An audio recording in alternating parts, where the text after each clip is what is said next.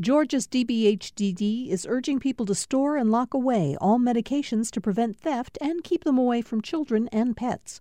Old medications can be disposed at Dropbox locations. Dropbox locations can be found at opioidresponse.info.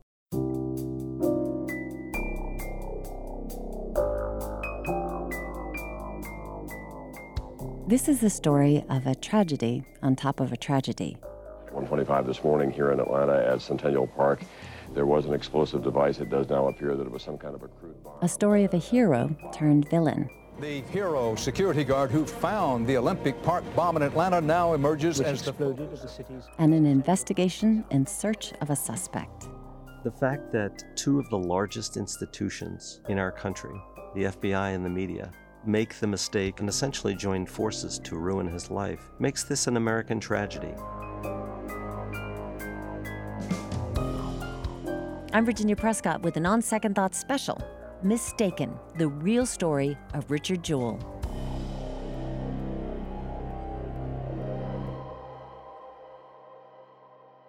In the late 90s and early aughts, the name Richard Jewell became a newsroom watchword, code for false accusations, and a warning against rushing to judgment when reporting on criminal investigations. The public humiliation of Jewell and his mother are at the center of Richard Jewell, a new movie from director Clint Eastwood. All right, Richard, here's what we're going to do. We need a voice exemplar. I want you to say into this phone there's a bomb in Centennial Park. You have 30 minutes. But as we know, Hollywood doesn't always get it right. Kevin Salwen and Kent Alexander were there, and they consulted with Eastwood. Salwen was editor for the Wall Street Journal's coverage of the 96 games. Kent Alexander was U.S. Attorney for Northern Georgia at the time and worked with the FBI on the case. Together, they wrote the book The Suspect. It's a cautionary tale of ambitions outrunning humanity and begins in a city with a chip on its shoulder. Here's Kevin Salwen. Well, Atlanta in 1987 was very much a striving city. It was a city of salesmen, as it was, it was often known. It was a city that uh, where the best restaurants were in strip malls. It was a city in which, um, from a sports perspective, it was known and actually called by Sports Illustrated as Loserville, USA. The campaign to host the centennial anniversary of the modern games was a long shot that began in 1987. Business and government leaders wanted the world to see Atlanta as a post racial city and the capital of the New South. For the city of Atlanta to be striving to get the Olympic Games was kind of, in many ways, a very absurd notion. For the last four years and gotten behind it. As you heard Commissioner Lomax say early, it has been the spirit of the people that has made the difference. And I have to tell you, as we await the next hour, an hour that I think will be the most important in the history of this city since General Sherman marched through here. Kent Alexander says to win the Games, Olympic boosters wanted to show they were tough on crime. Crime was a big problem in Atlanta. I was U.S. attorney at the time. We were known in some circles the homicide capital of the world. In reality, the city was cleaning up pretty well, and particularly as the Olympics came, we cleaned up a lot more. And beyond the crime on the streets, there's the terrorism piece. Oklahoma City had occurred not long before. The uh, sarin gas tax in Japan had occurred. So we had to worry, we, I say law enforcement, about what to do about making sure that that did not happen in Atlanta.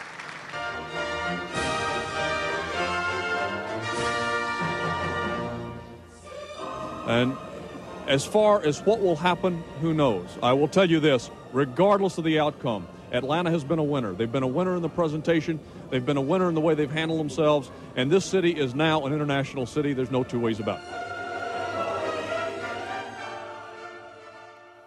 The International Olympic Committee has awarded the 1996 Olympic Games to the city of Atlanta.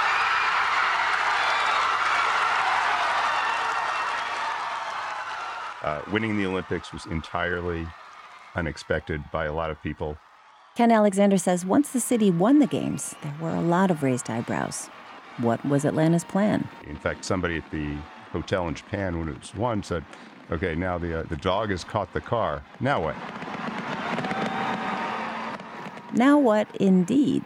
Atlanta at the time had 2,500 cops on the payroll and needed to amp up security fast for what was predicted to be the largest peacetime gathering in history, a massive and visible international event. So they brought in police from all over the state and beyond. Federal law enforcement, we brought in a lot of FBI agents, DEA agents, ATF agents, and the military. So ultimately, there were about 30,000 security personnel in Atlanta specifically to secure the games. Among those 30,000, Richard Jewell, hired a month before the games began. Kevin Salwen. Well, Richard was very much a mixed bag. He was in many ways a terrific rural police officer, but Richard was often a little bit more zealous than people wanted him to be. When he was at the Habersham County Sheriff's Office, he would wreck vehicles. And he would lose jobs. Jewell's lifelong dream of becoming a cop bordered on an obsession and was derailed by an arrest for impersonating an officer. Piedmont College let him go after he repeatedly pulled citizens over off campus. And so he came to Atlanta as part of this security force, um, basically to resuscitate his career and to wait for the possibility of other police jobs to reopen because nobody was going to hire before the game. So at the games, his assignment was to guard this one sound and light tower. But because he was a little overzealous, a little over the top, he treated the entire tower as his domain, and he was going to protect that entire tower, which was so unusual in the field of private security. But that was Richard Jewell. It was a pretty uneventful job until the day it wasn't. Just after midnight on July 27th, something like 50,000 revelers were at a concert at Centennial Park, and Richard Jewell was making his rounds. So he was going around and he came across a group of kids drinking, and they're shotgunning buds, Budweisers. And he took offense at that. He was trying to get them out of there, and they wouldn't leave. So he flagged down a GBI agent named Tom Davis to get him to get them out of there. Unbeknownst to Jewell, at 12:58 a.m., an anonymous 911 call had come in warning of a bomb in Centennial Park. The package, the Alice pack, a military pack that held a bomb, was hidden under a bench right next to the tower. Richard Jewell's the one who pointed to it after the kids left and said, "That shouldn't be there."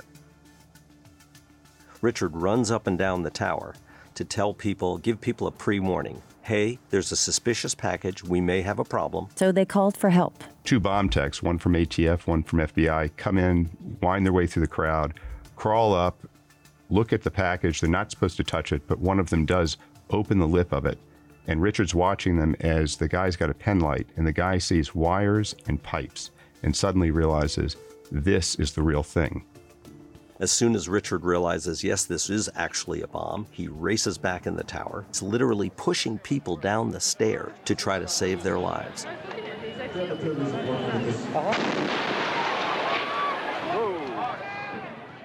So I, w- I was at home at sleep. My friend Jim Green, who's watching CNN, calls and says, Hey, do you know about this? They're carrying somebody away right here in front of the AT&T Olympic Village. It's 120. There was a, we don't know where the. And so I got dressed immediately. I showered because I just had the sense I wouldn't be back home for a while. I drove straight to the FBI and then, along with the head of the ATF, drove to the park. And by that point, yeah, everybody was evacuated. And the 111 victims, all out of, out of there, except that Alice Hawthorne, Mrs. Hawthorne's body was still laying where it was, right in front of the Greek sculpture. Alice Hawthorne was killed by the blast. A Turkish cameraman died from a heart attack covering the aftermath. Many of the injured were police and security officers who formed a perimeter around the bomb. So I, I met Richard that morning and I went over to shake his hand and to thank him for what he did. I just remember shaking his hand and, and he said, uh, Sir, I was just doing my job.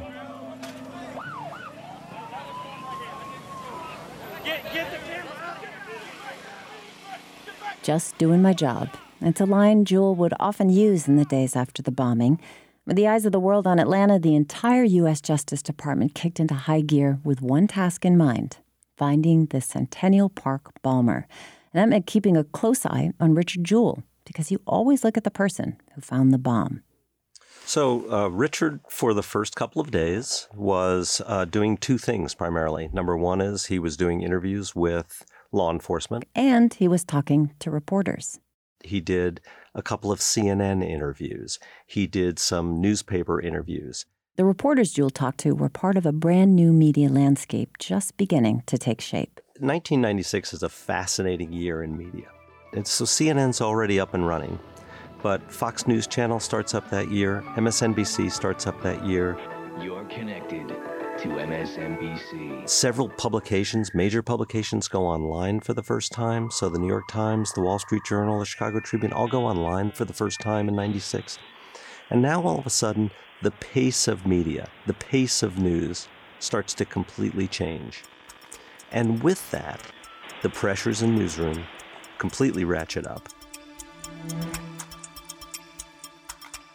The public's expectation for when they should receive information completely starts to shift.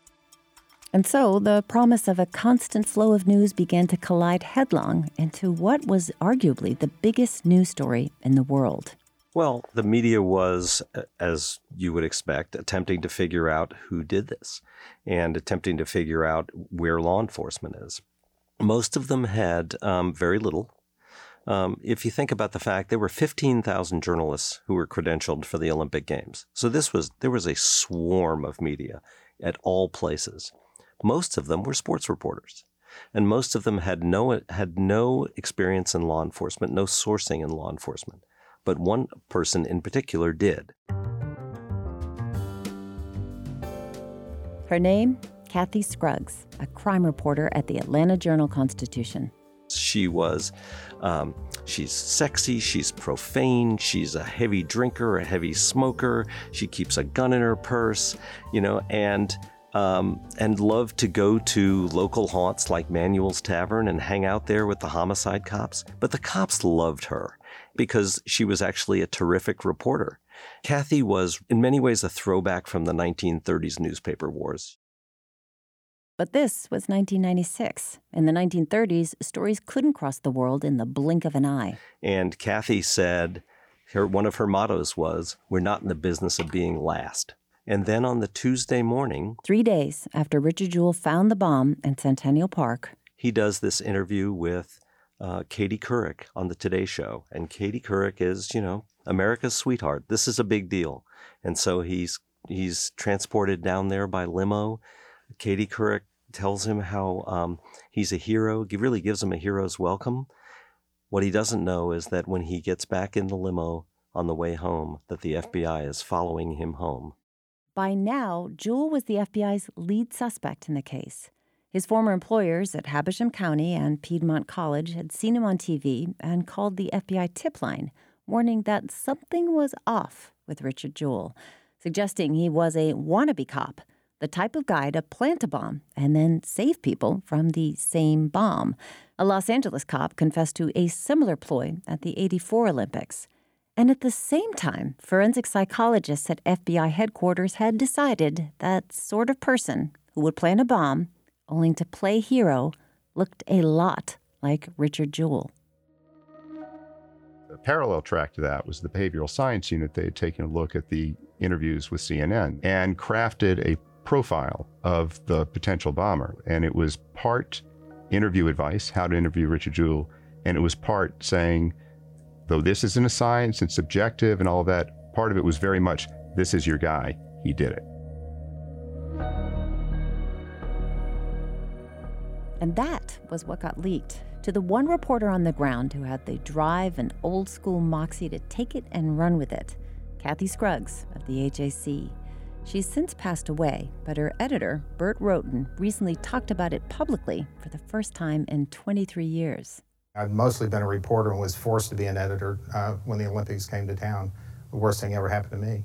But editor he was, and here was Kathy Scruggs with the scoop everyone in the world was after. In Eastwood's film, Scruggs has an intimate relationship with her FBI source. There is no evidence of that actually happening. And I won't comment on her sources. I won't even acknowledge that there was an FBI source if there was one. But but she got this tip and then she sought to verify it. and she met with somebody who had very deep firsthand knowledge of the FBI, including an internal document that had profiled Richard Jewell as the bomber and explained why, why in this document, why he was seen as the bomber, and went through quite a bit of detail with her on, on uh, why the FBI suspected him. Scruggs took a day to get someone in law enforcement to corroborate the story, and now had a scoop that could pass muster with her editors. She and colleague Ron Martz typed up the story, and still there was a lot of debate in the newsroom. Um, I will I will admit that at the time I, I, was a little reluctant to to name him. I went to our managing editor and I said I said, well, do we name him? And then he repeated back to me that um, we had the story.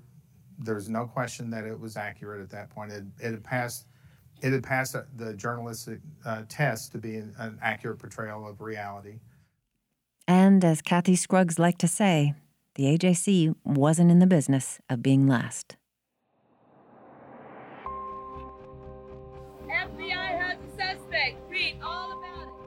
The story ran in a special afternoon edition of the AJC on Tuesday, July 30th, headlined FBI suspects Hero Guard may have planted bomb. I, I don't believe that there is a red blooded American journalist who, in that same set of circumstances, wouldn't have gone ahead and published the story.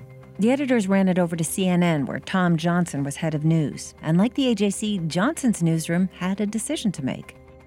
Yes, it was talked over. Uh, yes, there was uh, a period there when uh, we thought that naming him uh, as the suspect uh, was was wrong. I mean, the old tradition has been you need to have at least two sources or more. Johnson checked the Jewell story with his FBI source, who told him he's the guy. Plus, Johnson trusted the AJC. We've been asked to relay the story to you verbatim, which we'll do. So, CNN ran with the story. The security guard, and this is a quote from the Atlanta Journal, who first alerted police to the pipe bomb that exploded in. On air, around the world, word for word. The FBI knew they had to get to Jewell before the news did, so agents tricked him into an interrogation under the guise of filming an instructional video for first responders. When they finally read Jewell his Miranda rights at the end of the interview, he knows this is no longer a training video. And you just watch his face. We've seen the video of that. And you just watch his face just completely drop. Um, it's it's it's a shocking moment for him, and yet you know Richard is certain that he is not involved in this, and so he you know decides to go on with the interview, even though he cannot at that point reach his attorney. Now the story goes from being a local story to being an international story. And at that moment, Richard Jewell's life will change forever. And the thousands of reporters at the Olympics, they go with the story too. Think retweeting, decades before social media was even a thing. They repeat the stories or they amplify the stories in a way that's remarkably damaging. So, cameras are there when FBI agents cart boxes out of the Buford Highway apartment Richard shared with his mother, Bobi. Mr. Jewell has been fully cooperative and permitted the agents to enter the apartment and conduct the court authorized. Richard search. Jewell's life starts to become this cloistered, incredibly claustrophobic experience inside his mother's apartment.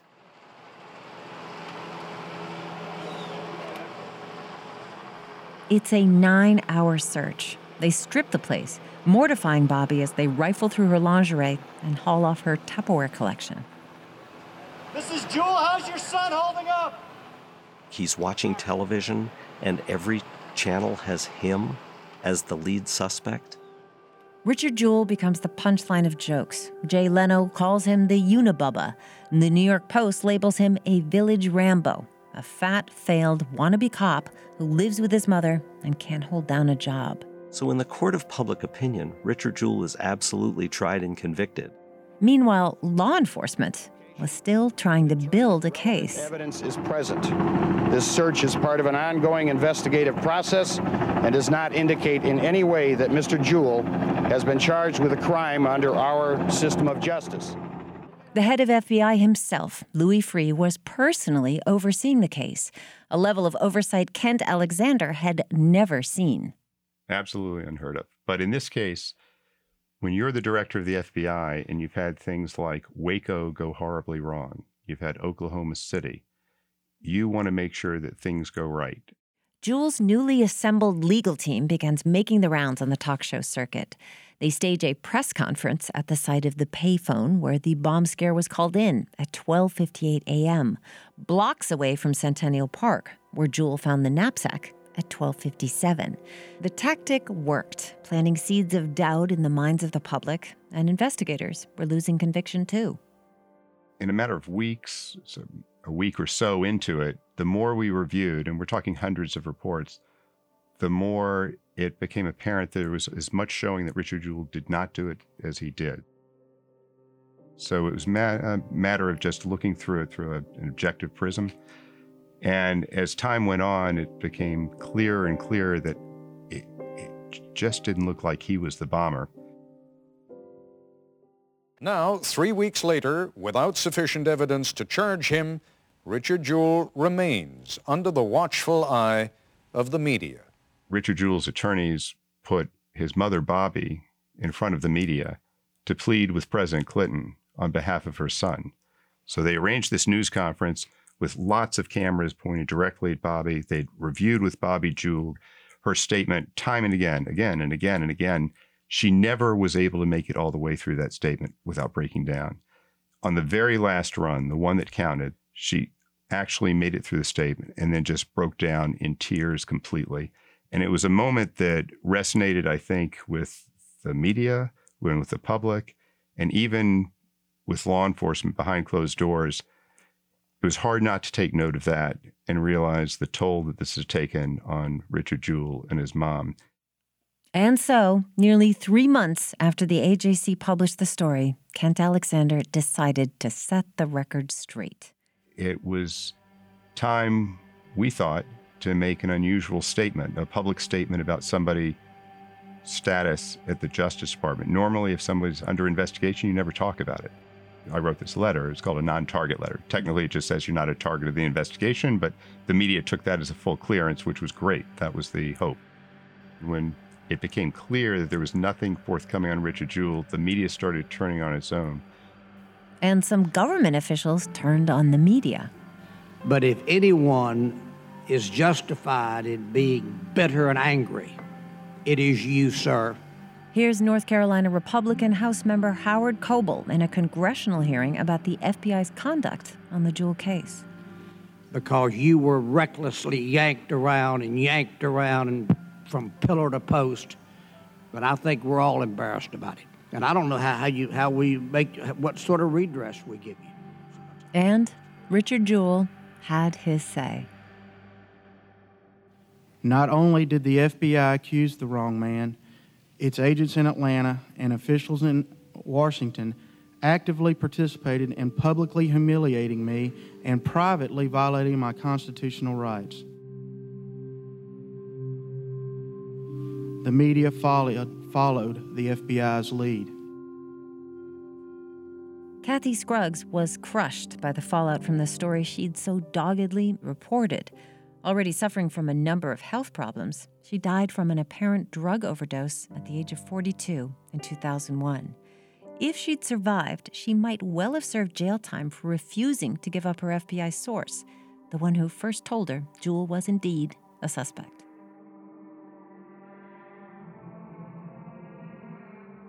Scruggs never saw the apprehension of the real Centennial Park bomber, Eric Robert Rudolph. He detonated three more bombs, two in Atlanta and one at an abortion clinic in Birmingham, Alabama, and avoided capture, hiding out in the mountains of North Carolina for five years. Today, he spends most of his time alone in a concrete cell in a Supermax prison. Richard Jewell went on to work as a police officer in Luthersville, Georgia. He even got married, and he died in 2006, five years after Scruggs, from complications from heart disease and diabetes. He was 44.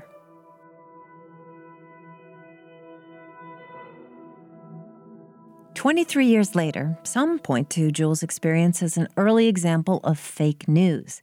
a media conspiracy to distort facts driven by a political agenda or to gin up ratings and click throughs.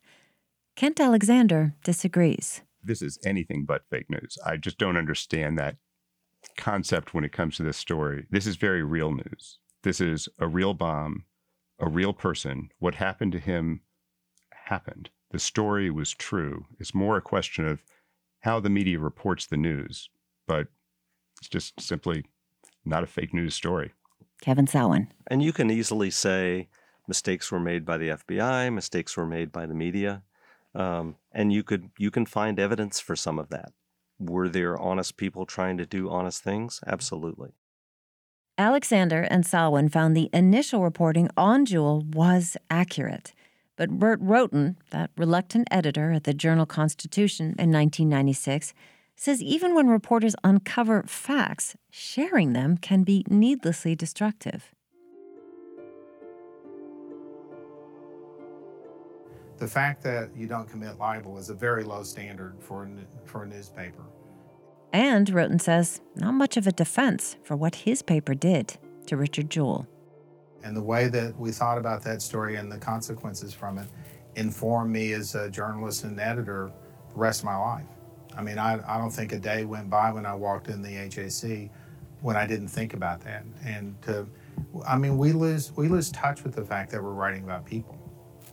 You you do forget about that. You become focused on trying to tell the best story you can. NBC, the New York Post, and CNN were sued by Jewell and settled.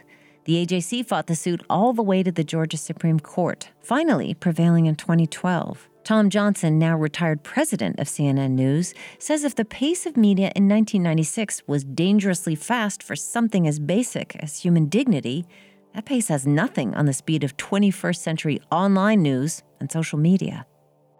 I am very troubled by where we are today and perhaps even where we're headed At this point, virtually anybody can get onto Facebook or get onto any other social media and pump out information that is that is false, that is harmful. I mean, it really is so damaging. I especially hope that young people will make the distinction between what is uh, sort of available to them and yet what is truthful. And if I knew what to do, I'd be back in the business full time. As it stands, Johnson has to live with the world he had a hand in building. The mistake we made is something that I will take with me to my grave. The AJC assigned a reporter to do a thorough investigation of the paper's role in turning the spotlight on Jewell. That piece never ran for fear of playing into the lawsuit.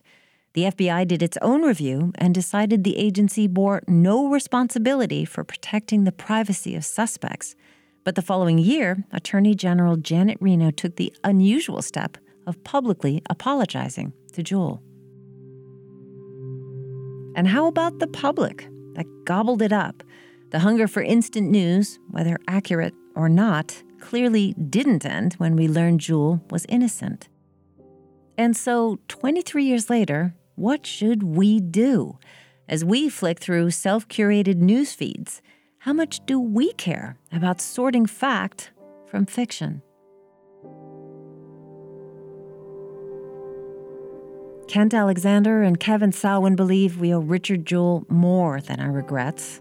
After all, he saved lives in 1996. I think what he did was amazing, and I hope he goes down as a hero. What happened to him was tragic, but he's just was somebody you can't make up. He's he's the person who really saved the Olympic Games in a lot of ways. And Richard Jewell is the is a, the person who should have a statue of him in Atlanta.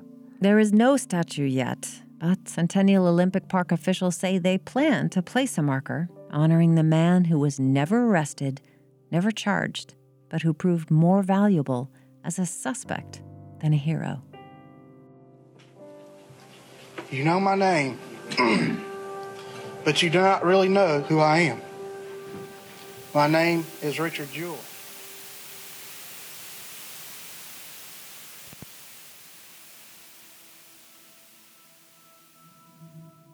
Mistaken was produced by Grant Blankenship, Priya Mahadevan, and me, Virginia Prescott. Additional help from Allison Hashimoto and Sean Powers. Editing, mixing, and original music by Jesse Nighswonger. Executive producer, Mary Lynn Ryan. Audio used by permission from the Atlanta History Center and the Atlanta Journal Constitution. Additional audio from CNN, NBC News, ESPN, the Associated Press, and ABC News. Special thanks to GPB's Mark Bradway and to Tom Johnson, Bert Roughton, and to Kent Alexander and Kevin Salwen. You can find an extended interview with Kevin and Kent and more on their book, The Suspect, along with some articles, images, and streaming and podcast versions of this broadcast, all at gpb.org slash Richard Jewell. This is GPB.